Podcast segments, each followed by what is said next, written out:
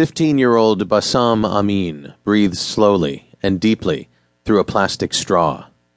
He'd become oblivious to the burning, itching discomfort of being buried under hot sand for hours. His secret was meditation.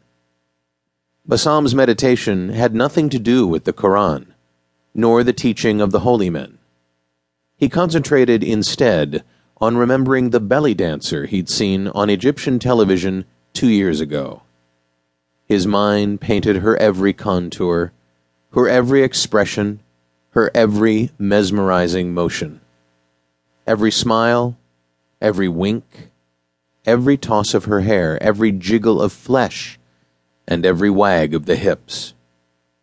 He rotated her image to view her at all angles, stripping away her costume and dressing her back up again. He'd never met the woman. He'd never met any woman who wasn't married, betrothed to another, or of too high a station to concern herself with an impoverished Palestinian bastard.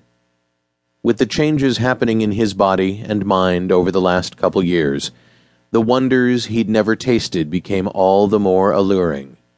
Females were all he could think of sometimes. Besides killing infidels and liberating his homeland. Whump! A trainer's foot stomped on the sand over his chest.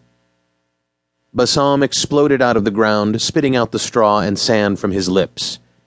He hyperventilated while sprinting at full speed, eyes not even open, until he brushed the sand from them on the run.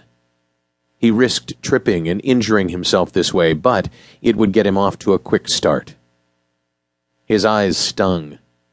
The structures of the obstacle course appeared as translucent outlines against the blinding white light of the day. His skin itched terribly all over, but he dared not slow down to scratch. As he approached the rope, he planned out the trajectory of his jump. The higher he caught it, the shorter the climb, and the less time it would take. He measured his stride so he wouldn't need to slow down. He hit the log and sprang into the air. If he missed the rope at this speed and angle, he would hit the side of the pit hard enough to break something.